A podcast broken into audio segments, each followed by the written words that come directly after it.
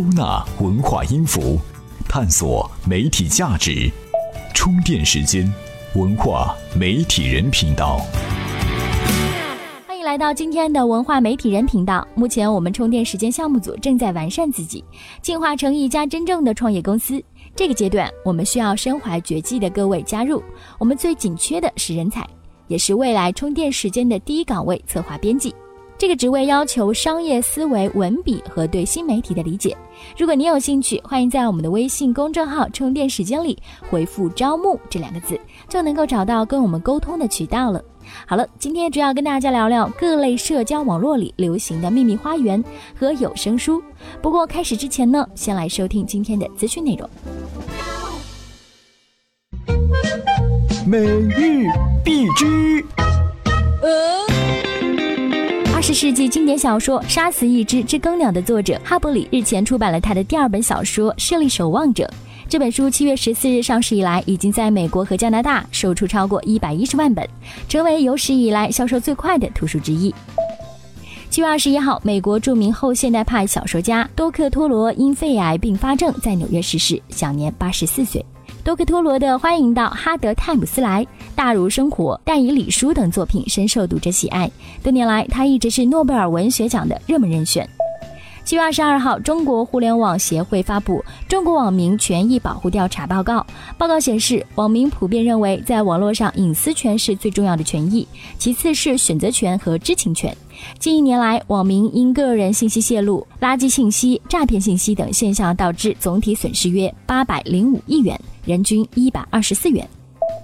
广电总局近日发出通知，要求真人秀节目关注普通群众，避免过度明星化，摒弃靠明星博收视的错误认识。真人秀节目要努力转型升级、改进提高，丰富思想内涵，弘扬真善美，传递正能量，实现积极的教育作用和社会作用。全媒体广告监测数据显示。今年第一季度广告投放花费相比二零一四年同期下降百分之五，电视广告份额下降百分之三点七，资源量下降百分之十，电视广告进入保卫战阶段。这里是充电时间，文化媒体人频道。欢迎回来，我们来分享一下今天的第一条干货。最近呢，很多人的朋友圈都被一本叫《秘密花园》的书给刷屏了。可能有朋友呢对这本书还不是很清楚。严格意义上说呢，这是一本插画图书，而且还是半成品，需要读者用彩色铅笔把颜色涂上去，有点像我们小时候描过的字帖。这个涂色的过程嘛，就很有意思了。不仅心理学家来研究，还引发了争论。支持的人呢，就说这是减轻压力、平静心态的神器，居家旅行必备；反对的人也不甘示弱，说逃避现实简直就是玩物丧志。到底哪边才有道理呢？公说公有理，婆说婆有理。秘密花园，你到底咋回事儿？乔安娜·巴斯福德是一位苏格兰女孩，她在父母的鲑鱼养殖场开了一个手绘工作室，专门设计各种有意思的插画。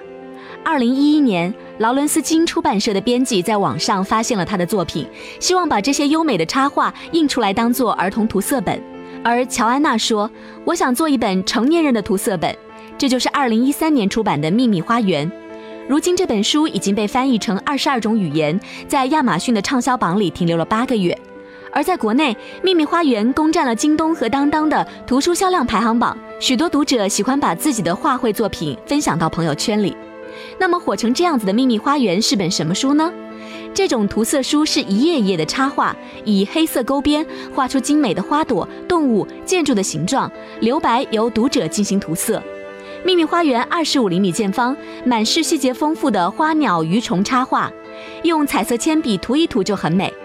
重要的是，这个过程让人把注意力集中到涂色上，暂时忘掉了别的事情，不知不觉中负面情绪就减轻了。涂好的作品因人而异，同样的插画，不同的人涂也会有不同的效果。有人喜欢深色，有人喜欢浅色，但认真的画，结果无一例外都很漂亮。很多人因为这个原因，热衷把作品分享到社交网络上，把涂色与治愈人心联系起来，正是涂色书大热的杀手锏。涂色书减压有科学的理论依据吗？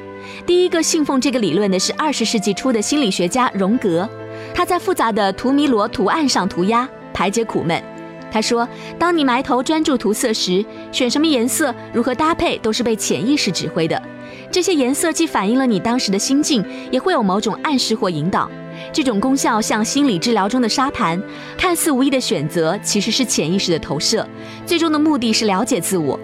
但也有人认为涂色书是一个糟糕的东西，它让成年人逃避现实，失去了面对困难的勇气。许多成年人热衷于涂一页一页的插画，却不让自己的孩子碰它们。”感谢专栏作者宣海伦、李慧娜跟我们分享《秘密花园》的故事。其实这种涂色书呢，算不上是新鲜事物。法国和日本一直有出版商在做涂色书刊，它十年左右流行一次，然后呢消失，等待下一个机会。这些事情归根结底是一种流行文化，喜欢或者讨厌，各位也不用太执着。毕竟流行的风吹过来，总还是要吹回去的。我们聊完了涂色书，接着来聊聊有声书。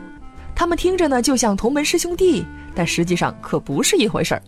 一个呢靠的是视觉效果，一个靠的是声音效果。我们都知道，现在的小说改编成的影视剧红得发紫，在有声书领域，这个现象同样火爆。而且你能想象吗？当年写《肖申克的救赎》的史蒂芬金，还写了一本专门让人听的小说。很多人知道有声小说，却没想到它这么火。无论国内国外，有声小说当然早就不是什么稀罕事儿。早几年版权意识还没那么强的时候，《盗墓笔记》《鬼吹灯》这些热门的网络小说就在网络上出现了有声版。经过演绎的有声小说，故事的情节伴随着一些与文本符合的音乐特效，比如鬼故事加上音效的渲染，营造毛骨悚然的恐怖感觉，赢得了大批爱好者。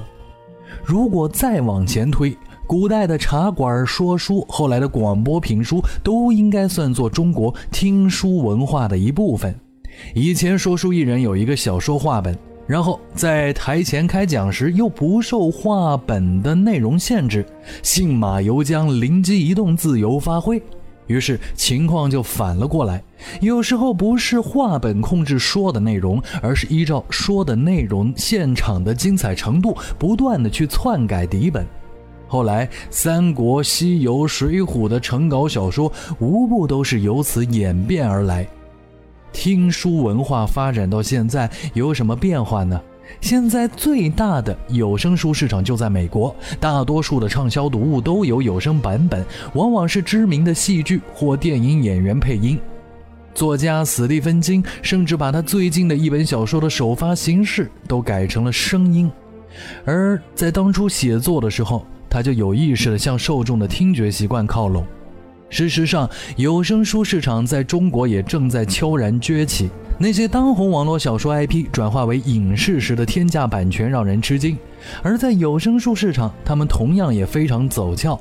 有声书的成本远远比不上影视剧，制作者往往愿意打造精品，也难怪有人调侃。《盗墓笔记》有声书的质量要远远好过槽点密集的网剧。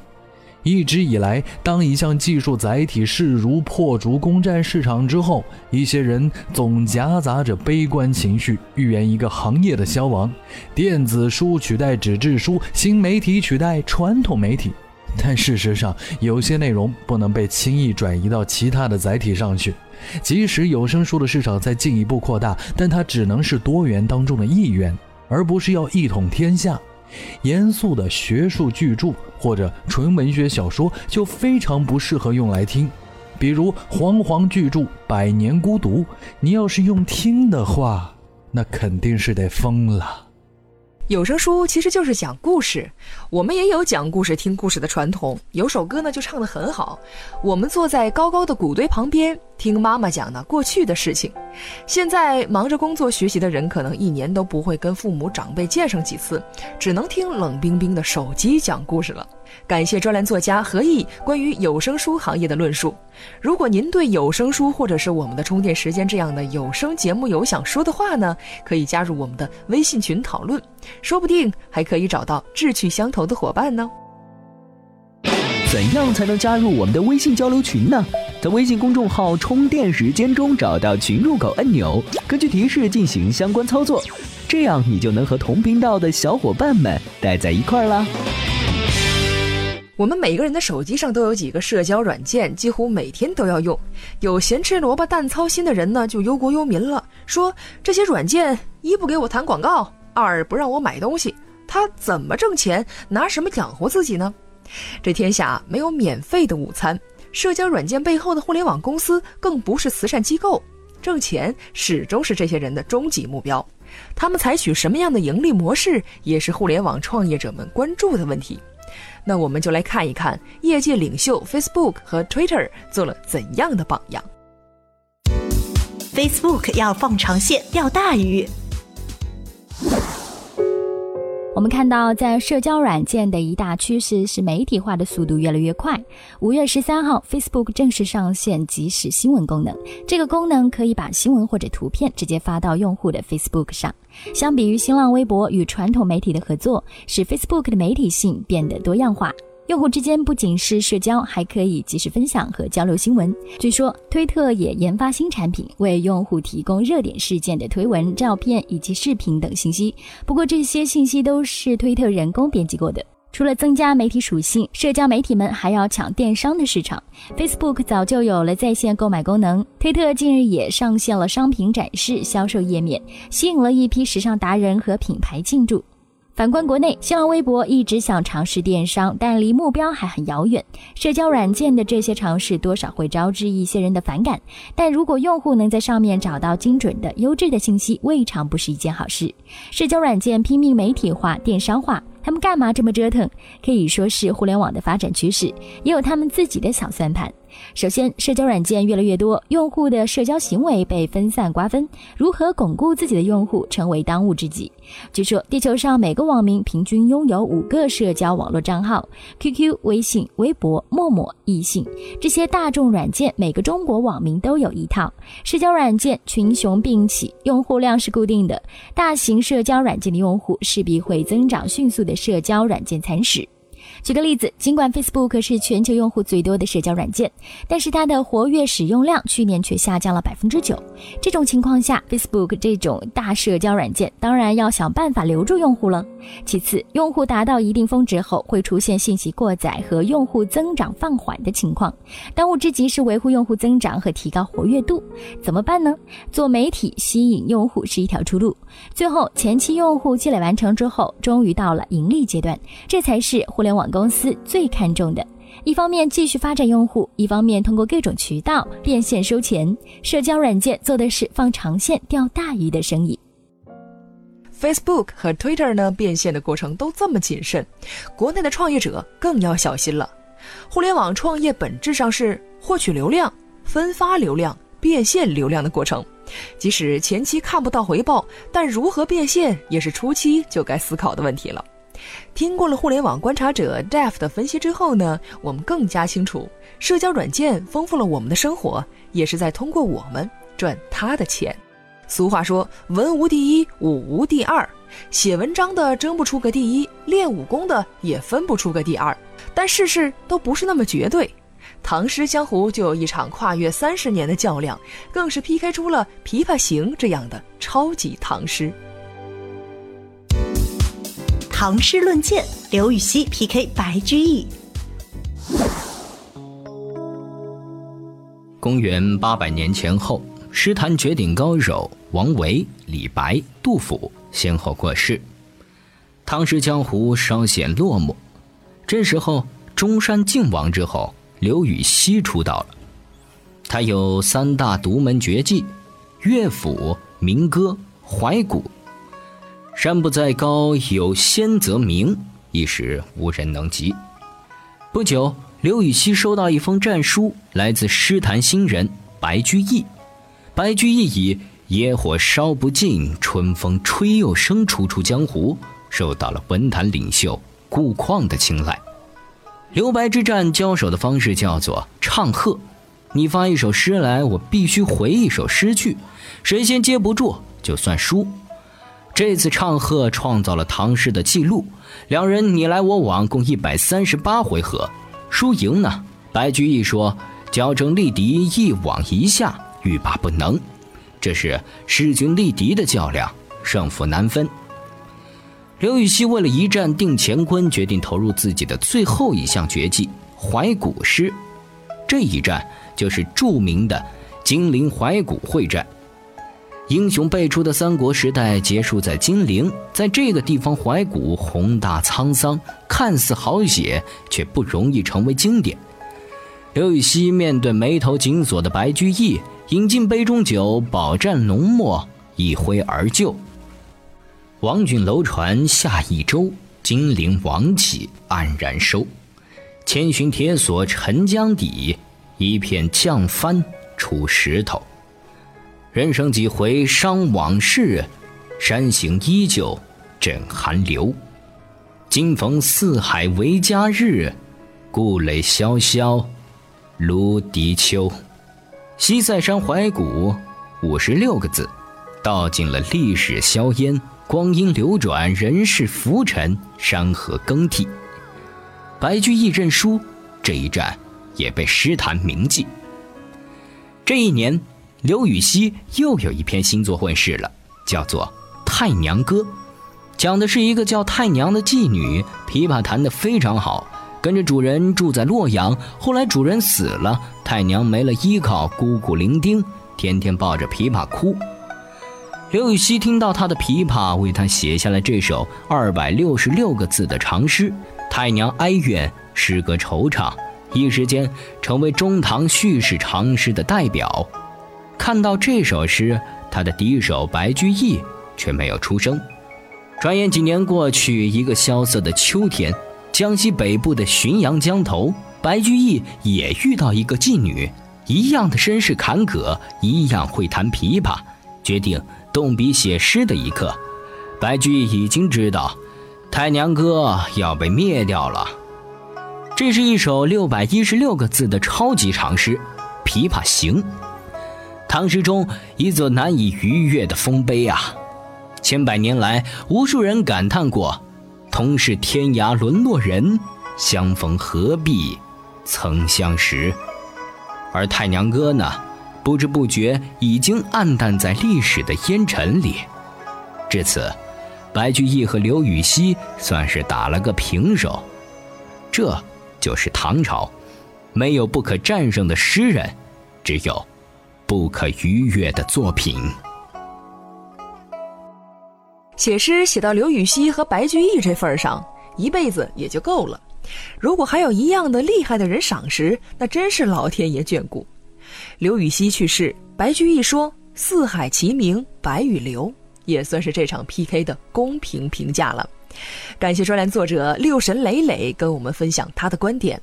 如果您还想了解关于唐代诗人的有趣话题呢，在充电时间的微信公众账号中回复“唐诗”两个字，就可以看到我们准备的精彩内容了。另外，你喜欢我们的节目的话，也可以表示一下支持。怎么做呢？很简单，在充电时间的微信公众账号里对我们发起 U 盘式赞助。提醒一下啊，这个 U 盘里可是有好东西的哦。